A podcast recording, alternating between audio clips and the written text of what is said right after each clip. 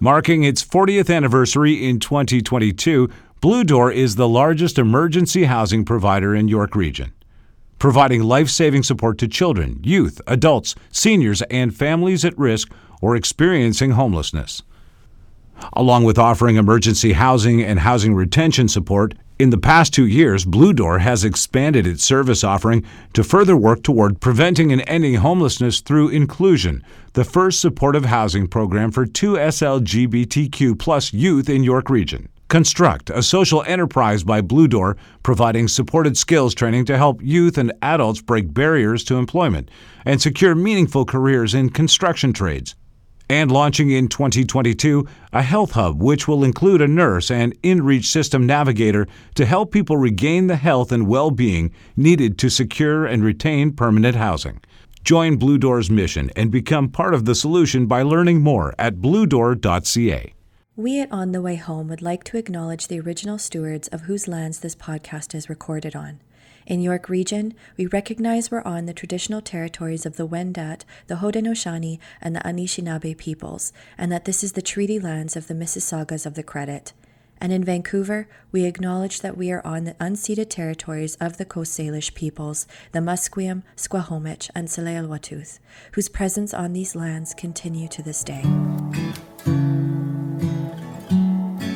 Welcome to On the Way Home, a podcast dedicated to the issues surrounding homelessness and the incredible experts making a difference in the lives of homeless people. Remember to subscribe to the podcast anywhere you're listening and share it with a friend. Welcome to another episode of On the Way Home. I am your host, Michael Braithwaite from Blue Door. It's my absolute pleasure weekly to bring you this podcast. We talk about all things health, homelessness, uh, affordable housing, and everything that contributes to that, really around reduction of poverty and taking care of our most vulnerable. Week to week, we are so privileged to have awesome guests, and today's guest is no exception. Before we get to that guest, I want to tell you a little bit of what's happening at Blue Door, and of course at our wonderful nation leading partners, the Canadian Alliance to End Homelessness. At Blue Door, right now, we are focused on doing some celebrations because, hey, would you know, we've been around 40 years um, and doing great stuff, serving our most vulnerable across York region, and most recently, even outside of the region with our Construct program. So more about that later. But 40 years of helping thousands of people to find housing, and what a privilege it is for us to serve our community uh, in that way. And at the Canadian Alliance End Homelessness right now, they run the biggest, I think, in North America conference around housing and homelessness. This year it is going to be in Toronto. It's our first one that will be um, in person. But if you're not comfortable doing that in person or you don't want to travel, they're doing a really cool model where it is both virtual and in person. Check out on their website at caeh.ca uh, to sign up. And I think you're still good. By the time you hear this, you'll still be good for the early bird discount. You want to do that um, and get involved. There's so many uh, great speakers there, great connections there. If you're in this sector, you don't want to miss it. Hey, and if you're a sponsor too and you want to get word out to people in this sector, it's a great place to uh, invest in uh, and share uh, whatever you're doing with the sector going forward. So if you're interested in sponsorship, check that out as well. So lots happening at both places, Blue Door and the Canadian Alliance. But today, let's get to our guest.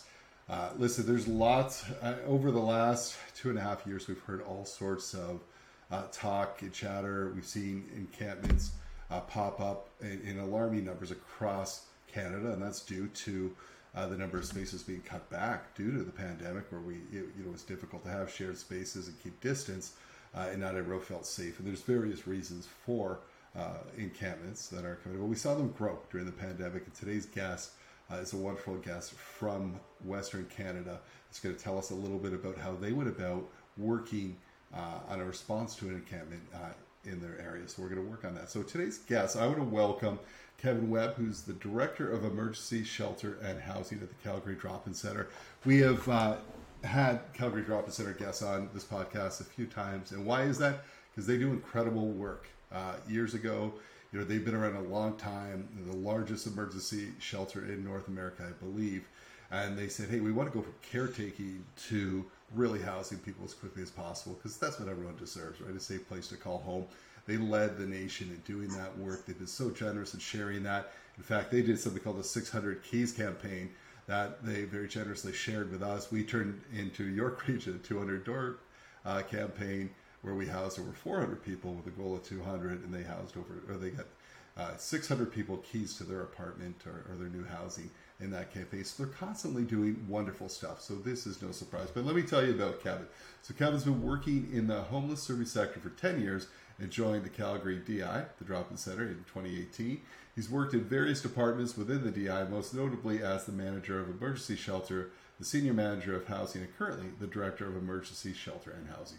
An advocate for system change, Kevin prides himself as a constant learner and is currently building upon his criminal justice diploma with further education in management. Hey, education never stops, regardless of whether you're in school or not. But good for you, Kevin.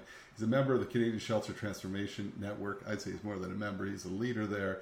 Kevin frequently works with shelters across Canada to create, uh, to find creative, innovative, and compassionate ways. And that word is too often missing compassionate as well four uh, four walls and a roof, and that good enough is not good enough. We need to find that compassion. Kevin's helping, uh, and he's sorry. So he's looking for compassionate ways to advance housing focused opportunities within the homeless service sector of care. Outside of the DI, he does have a life outside of the DI, folks. Kevin is an avid fisherman and enjoys building fishing rods as well as other woodworking and leather crafting projects. He deeply enjoys the time he gets to spend with his family. To no surprise, Kevin, welcome to the show. Thank you so much for having me today. So, on the show, Kevin, we always ask each of our guests because it means a little something different to everyone. There's some similar themes, it's a little different. Our first question, of course, is what does home mean to you?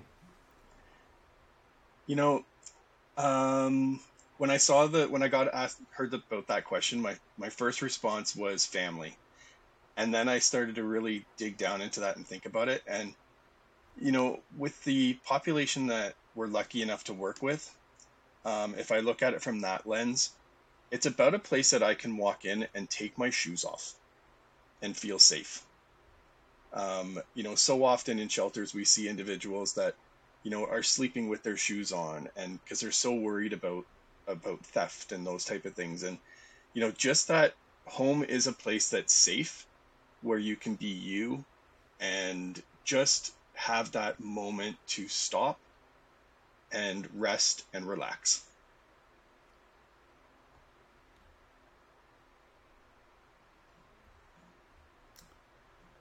Sorry, Kevin, I'm just having a little trouble. I'm just gonna. Mike, are you there? We might have to pause and, and start over. So actually, we might have to edit a little bit. I'm having a little trouble hearing you, Kevin. You were cutting in and out during that first bit there. I don't know if it's Mike. Are you hearing like it was, it was start and stop kind of?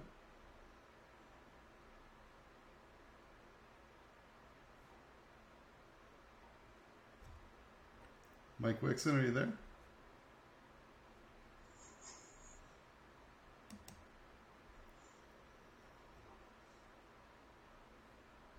Mike? I'm not sure where Mike's at.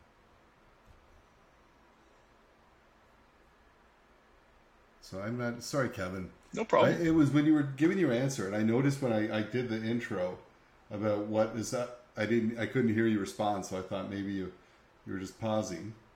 Um, but during that, I heard little pieces back and forth, and I'm not sure whether it's my end, the connection, or it's on your end with the connection. I just wonder if Mike can, if that was smooth for Mike or not. But I'm not hearing Mike now either. No.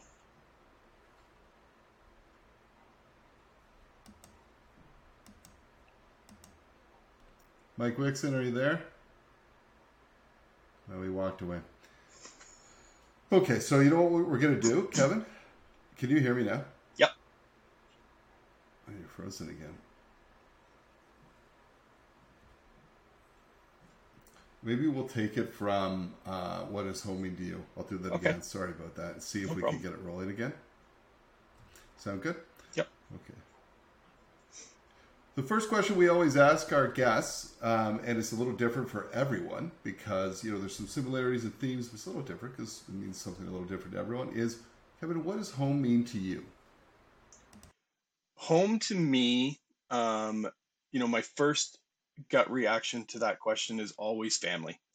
When I look at it from a lens of the individuals that we're fortunate enough to work with, um, it's about a place where someone feels safe. Someone that can come in, you know, you can walk into a place and be able to take your shoes off. Um, often we see individuals in shelter that, you know, are tying them up tighter at night, worried about losing shoes, the worry about losing possessions. But a home is a place where you can walk in and un- take your shoes off, you know, put your bag down and just feel comfortable and safe and have that moment to relax and be able to look at what is next in for me today um, instead of being in that what am i going to protect today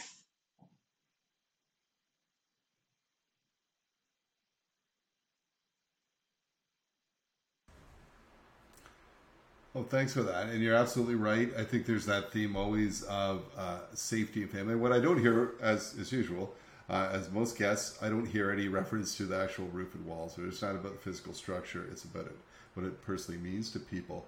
Kevin, I talked to you a little bit about this in the introduction. Um, during the last, I mean, there's been encampments always, unfortunately, uh, because of the, the, lack of safe, affordable spaces for people and the variety too that, that figures into it. But during the pandemic, we saw uh, encampments grow in size across the country.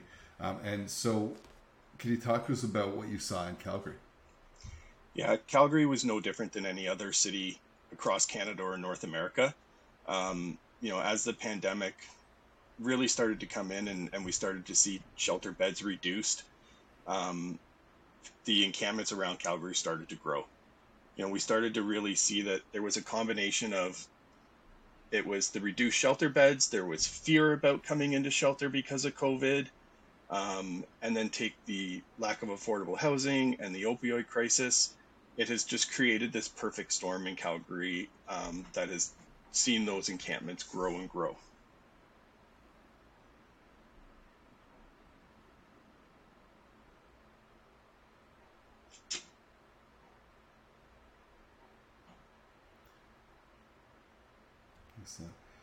Uh, we, we we often heard about um, efforts to respond to encampments not ending well, right? So we know they're there. Uh, community groups would respond. The cities would respond.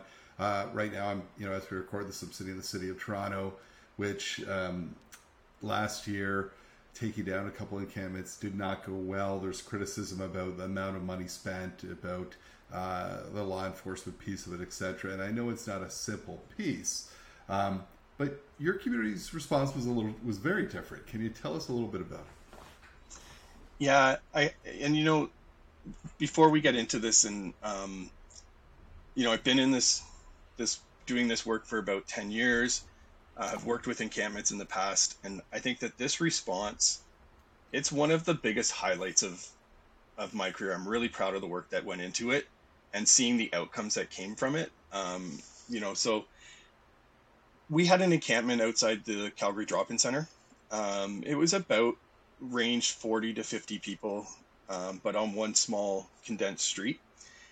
The encampment itself, um, the Calgary Police Service came to us and said that they've done some investigations and realized that it's it, there's a large criminal activity happening in the encampment as well as because of that, there's so much violence that was occurring um, that they came to a decision that it just it had to come down. There was nothing else that we could do about it.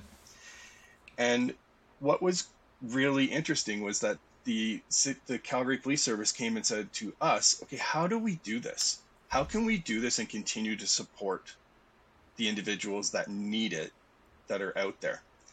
Um, so we got a group together that was a combination of the city of Calgary, the police services, the fire department, uh, the Calgary Drop In Center as a social service, and really came to the conclusion that to do this properly, we needed to do it with a person centered approach.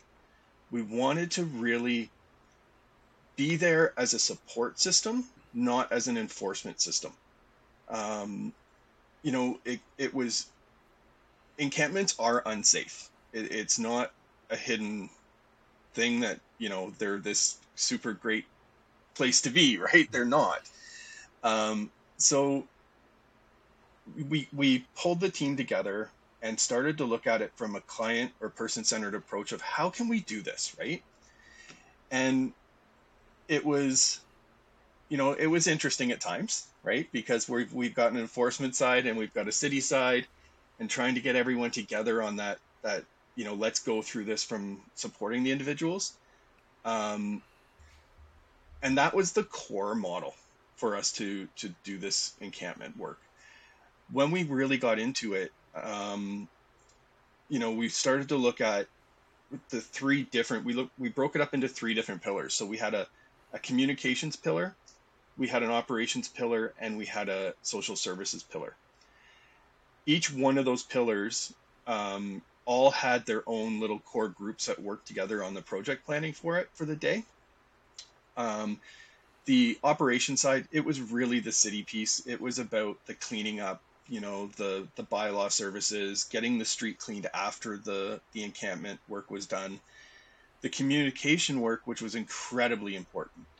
Um, you know we wanted to be proactive in the communication plan and not reactive.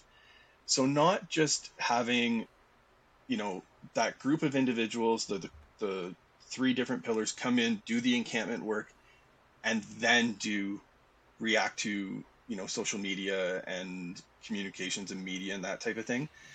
Um, so the communication plan was set up that it was done ahead of time to really explain the reasons that we were doing this work and what we were doing to support the clients.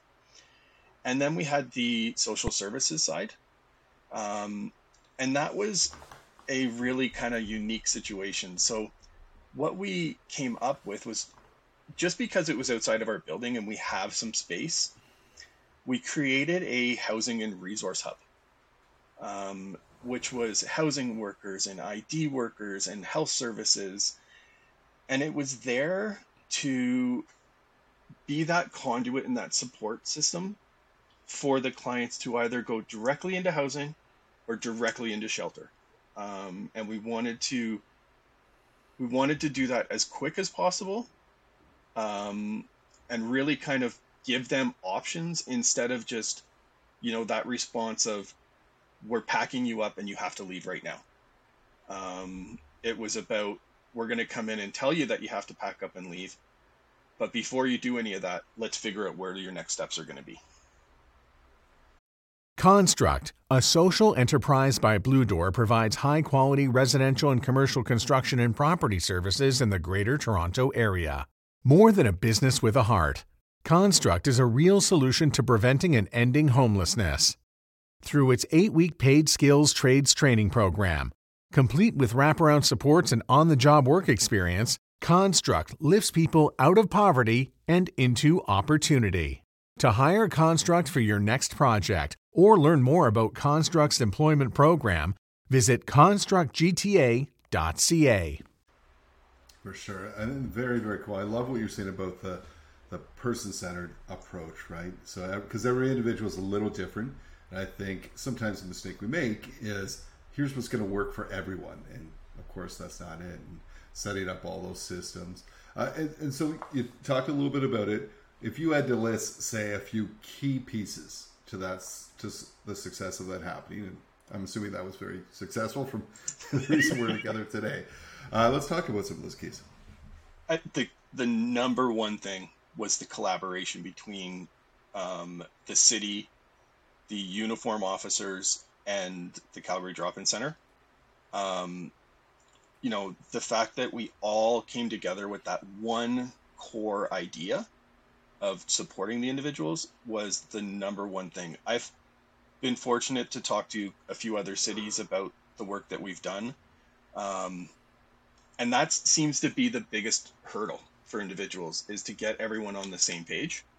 And the fact that we had that was you know it was key.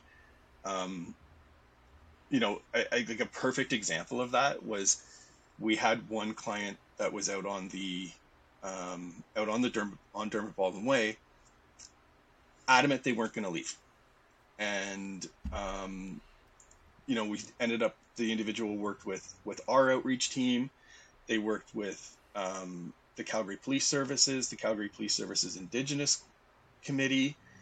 Um, and then what in the end ended up happening was the Cal- one of the Calgary Police Services officers, he made some calls, found out that the individual could get into some transitional housing in um, in British Columbia. Then came back to us. We made some arrangements. We ended up being able to get the individual a flight to BC. Um, but the Calgary Police Services arranged with our local airport authority to allow our outreach workers to be with the individual right up until the time that they got on the plane. So that collaboration piece, right? And it was that that one individual was led by a CPS officer. Um, was the it was the biggest key. That's incredible. So you're telling me that you guys found adequate housing in another province, got this person on a flight. I mean, that's incredible, incredible, and that's the length that you went to to support, and that shows this is what this person needed, and you found a way. Yeah. Very, very cool. And so let's talk a little bit more about that expanding. So that's one person went to a different province. Uh, many did not. So where do they like? And I think that's part of the criticism of when you know people are or law enforcement is breaking down encampments. They're like, I'm just going to go down the street and set up again. Like, where do they go? And where did uh, people in this encampment? Um, can you give us a few examples?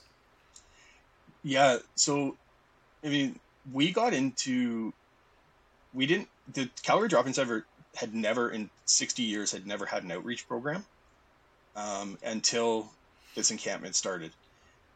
This is going to kind of lead into the whole thing, but um, when we started our outreach program, we really went with a an intentional outreach program that it was about diverting individuals from encampments into shelter, and that's the same model we took with this. So, um, you know, we were really lucky because we set up that resource hub.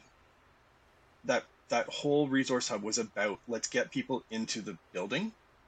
Um, so the day of, we actually had 36 individuals that were still in the encampment. Um, of the 36 individuals, all but about four either were brought into our shelter, diverted to another shelter, um, or housed immediately or relocated. Um, there were, we guesstimate about four individuals that actually moved on to other encampments. Um, and we did follow them for a little while. And then, um, you know, there was, we, we were working with um, them in their other encampment on housing.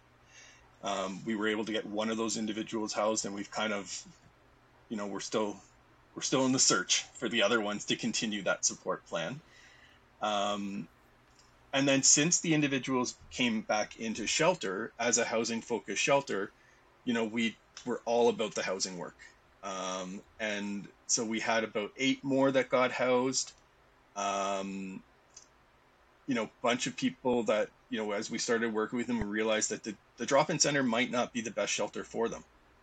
Um, you know so let's let's divert them to the appropriate shelter that's going to give them the best support for that individual um, yeah it was um, it was really great to see all those people kind of come in off of those dangerous that dangerous street and um, are being supported right inside the building very cool and, a, and a great effort um, and I think, as you said, you you and your team worked so hard to get that key to a front door uh, in everyone's hands. So, congrats on that. Um, so, the day of, everyone comes together. You said, "All right, Operation uh, uh, working with the residents. It's a go." Can you kind of walk us through what the day looked like and how it progressed?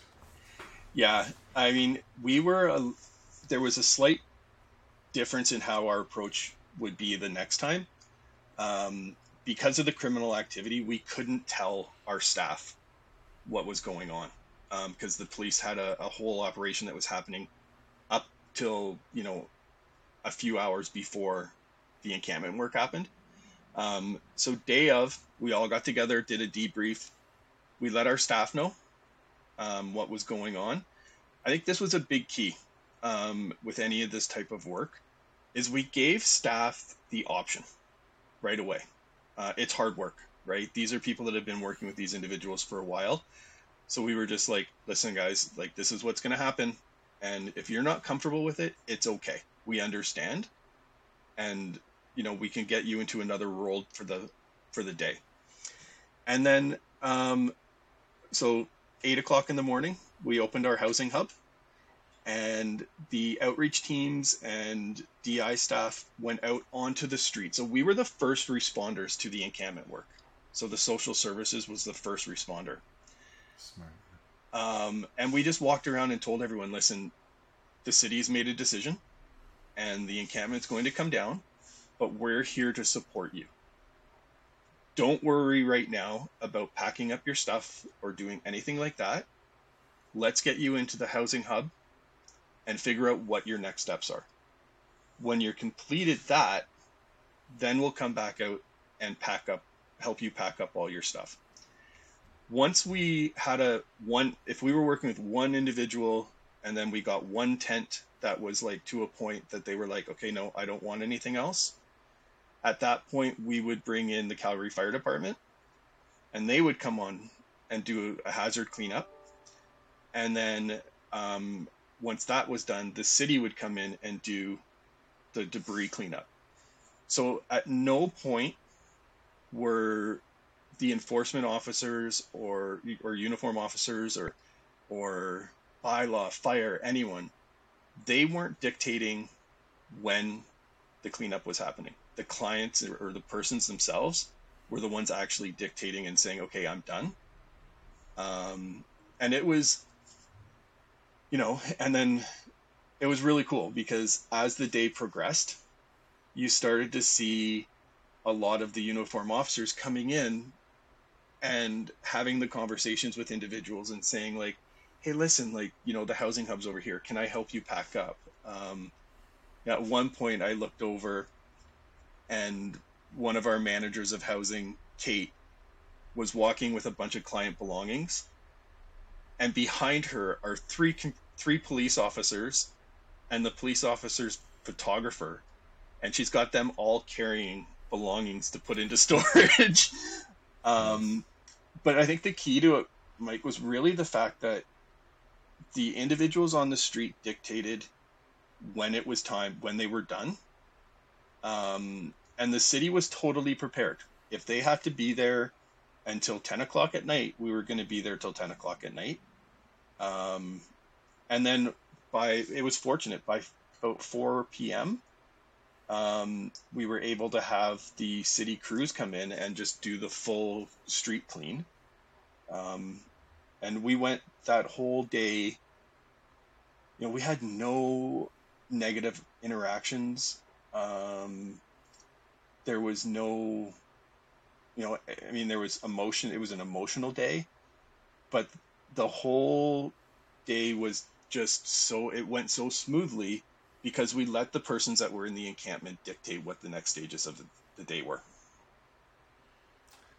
Yeah, I mean, they had a voice, they had buy-in, um, and they were leading the way, which is such a smart thing. And I loved what you said too about the first people they saw were not people in uniforms in the sense they were people they knew, people they trusted, work through it. So amazing things. You touched on this a little bit. What about lessons learned? There's always some. Sounds like a great day, but a few things maybe that you uh, you learned from the day. Like, um, one thing that we, you know, we didn't we we had sub, we had saved beds in our own shelter for individuals, um, so that we could have a place for them to go. We probably would have we would have liked to have that same set up in other shelters in the city. Um, so if an individual wants to go to a female shelter, only an only female shelter, we have a bed sitting there for them.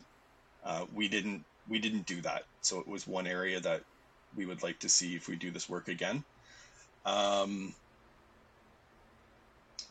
another one of the lessons was, you know, that we we knew media was going to be part of this. We knew that it was going to be there was going to be media involved, and um, you know, we were proactive with our media, um, but we we didn't have someone on site as a one point of contact for those for the media to, to have conversations with.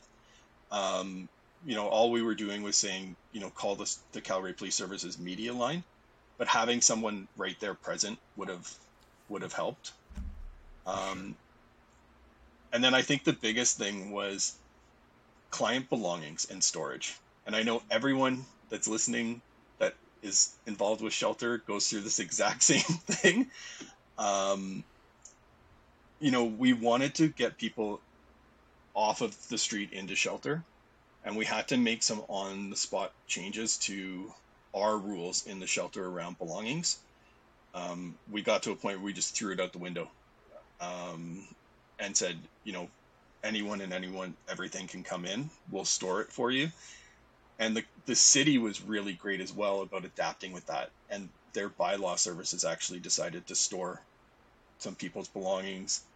Um, we had a pet that was out there that we were able to, you know, on the spot make a call to the Humane Society and get him, the pet in there for short term emergency stay and that.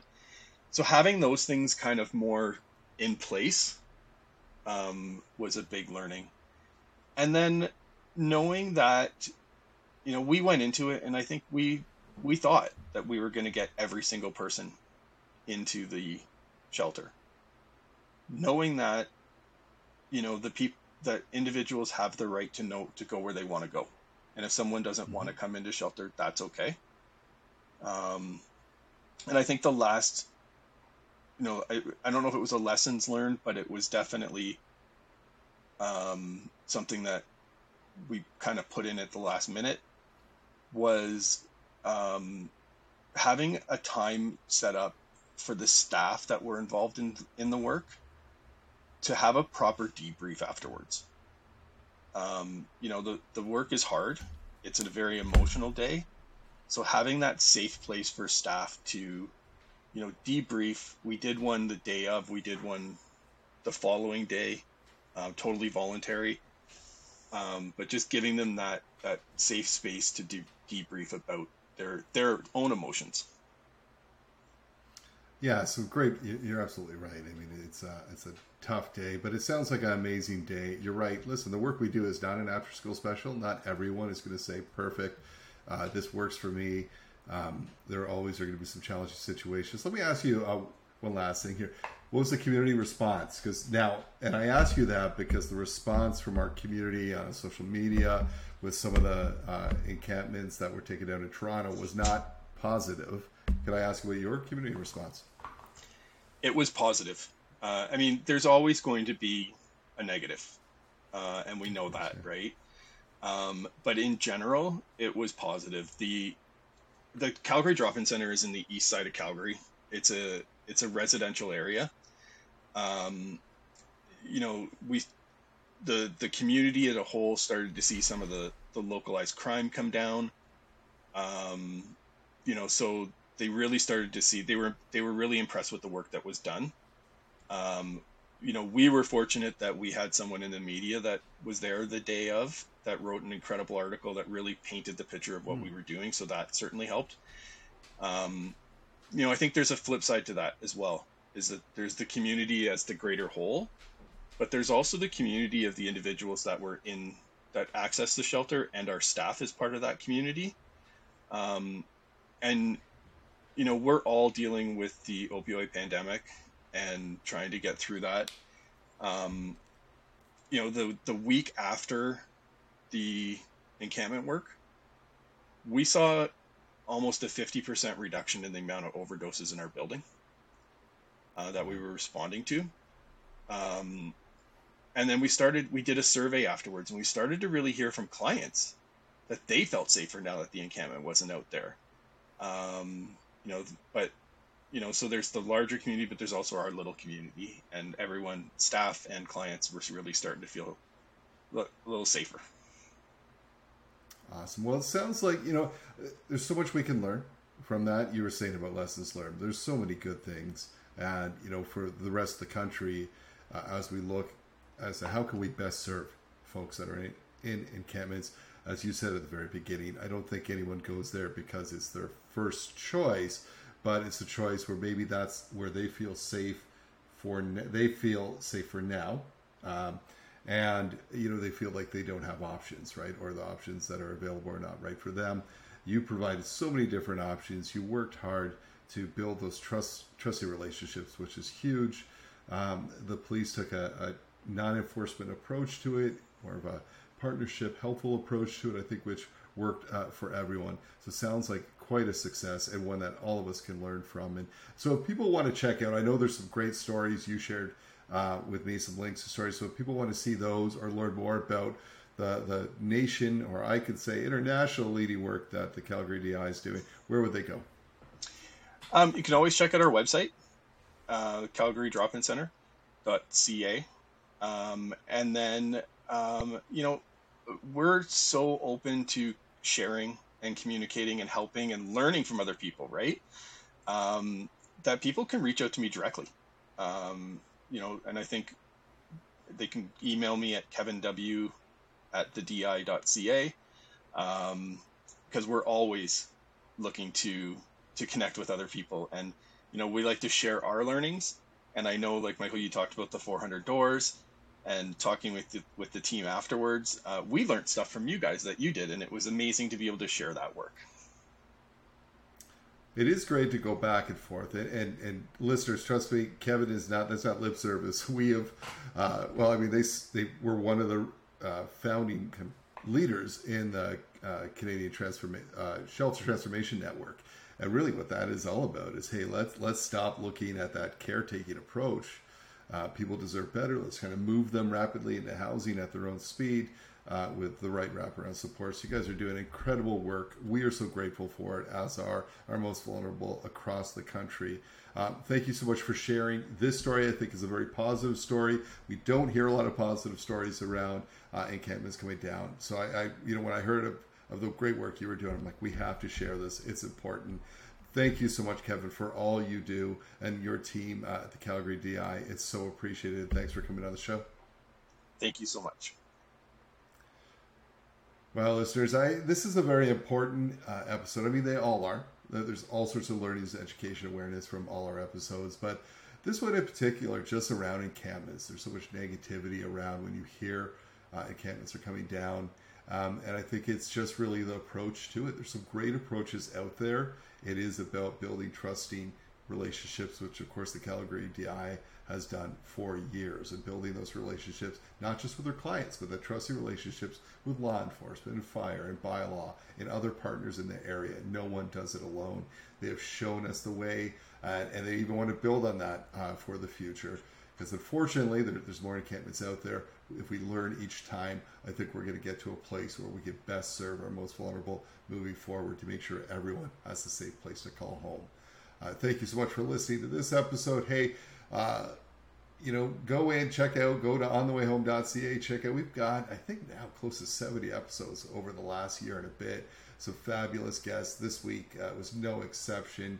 And we uh, so appreciate you listening, sharing. Hey, write a comment, leave a comment. Let us know how we're doing. If you have an idea around an awesome guest, reach out to me at michael.b at bluedoor.ca, and uh, we'd love to look into that.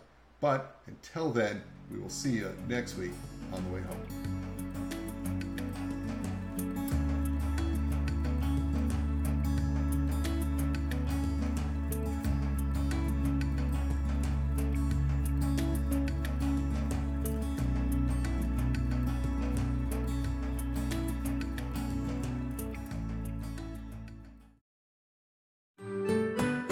I'm Andrea Askowitz. And I'm Allison Langer. And we are the hosts of Writing Class Radio, a podcast, but we are so much more. We have writing classes. So if you are looking for live online classes where you can join a community, write to a prompt, get feedback, and get better, check out all our classes at writingclassradio.com. And listen to our podcast wherever you get your podcasts and at writingclassradio.com. Produced by Crier Media and distributed by the Sound Off Media Company.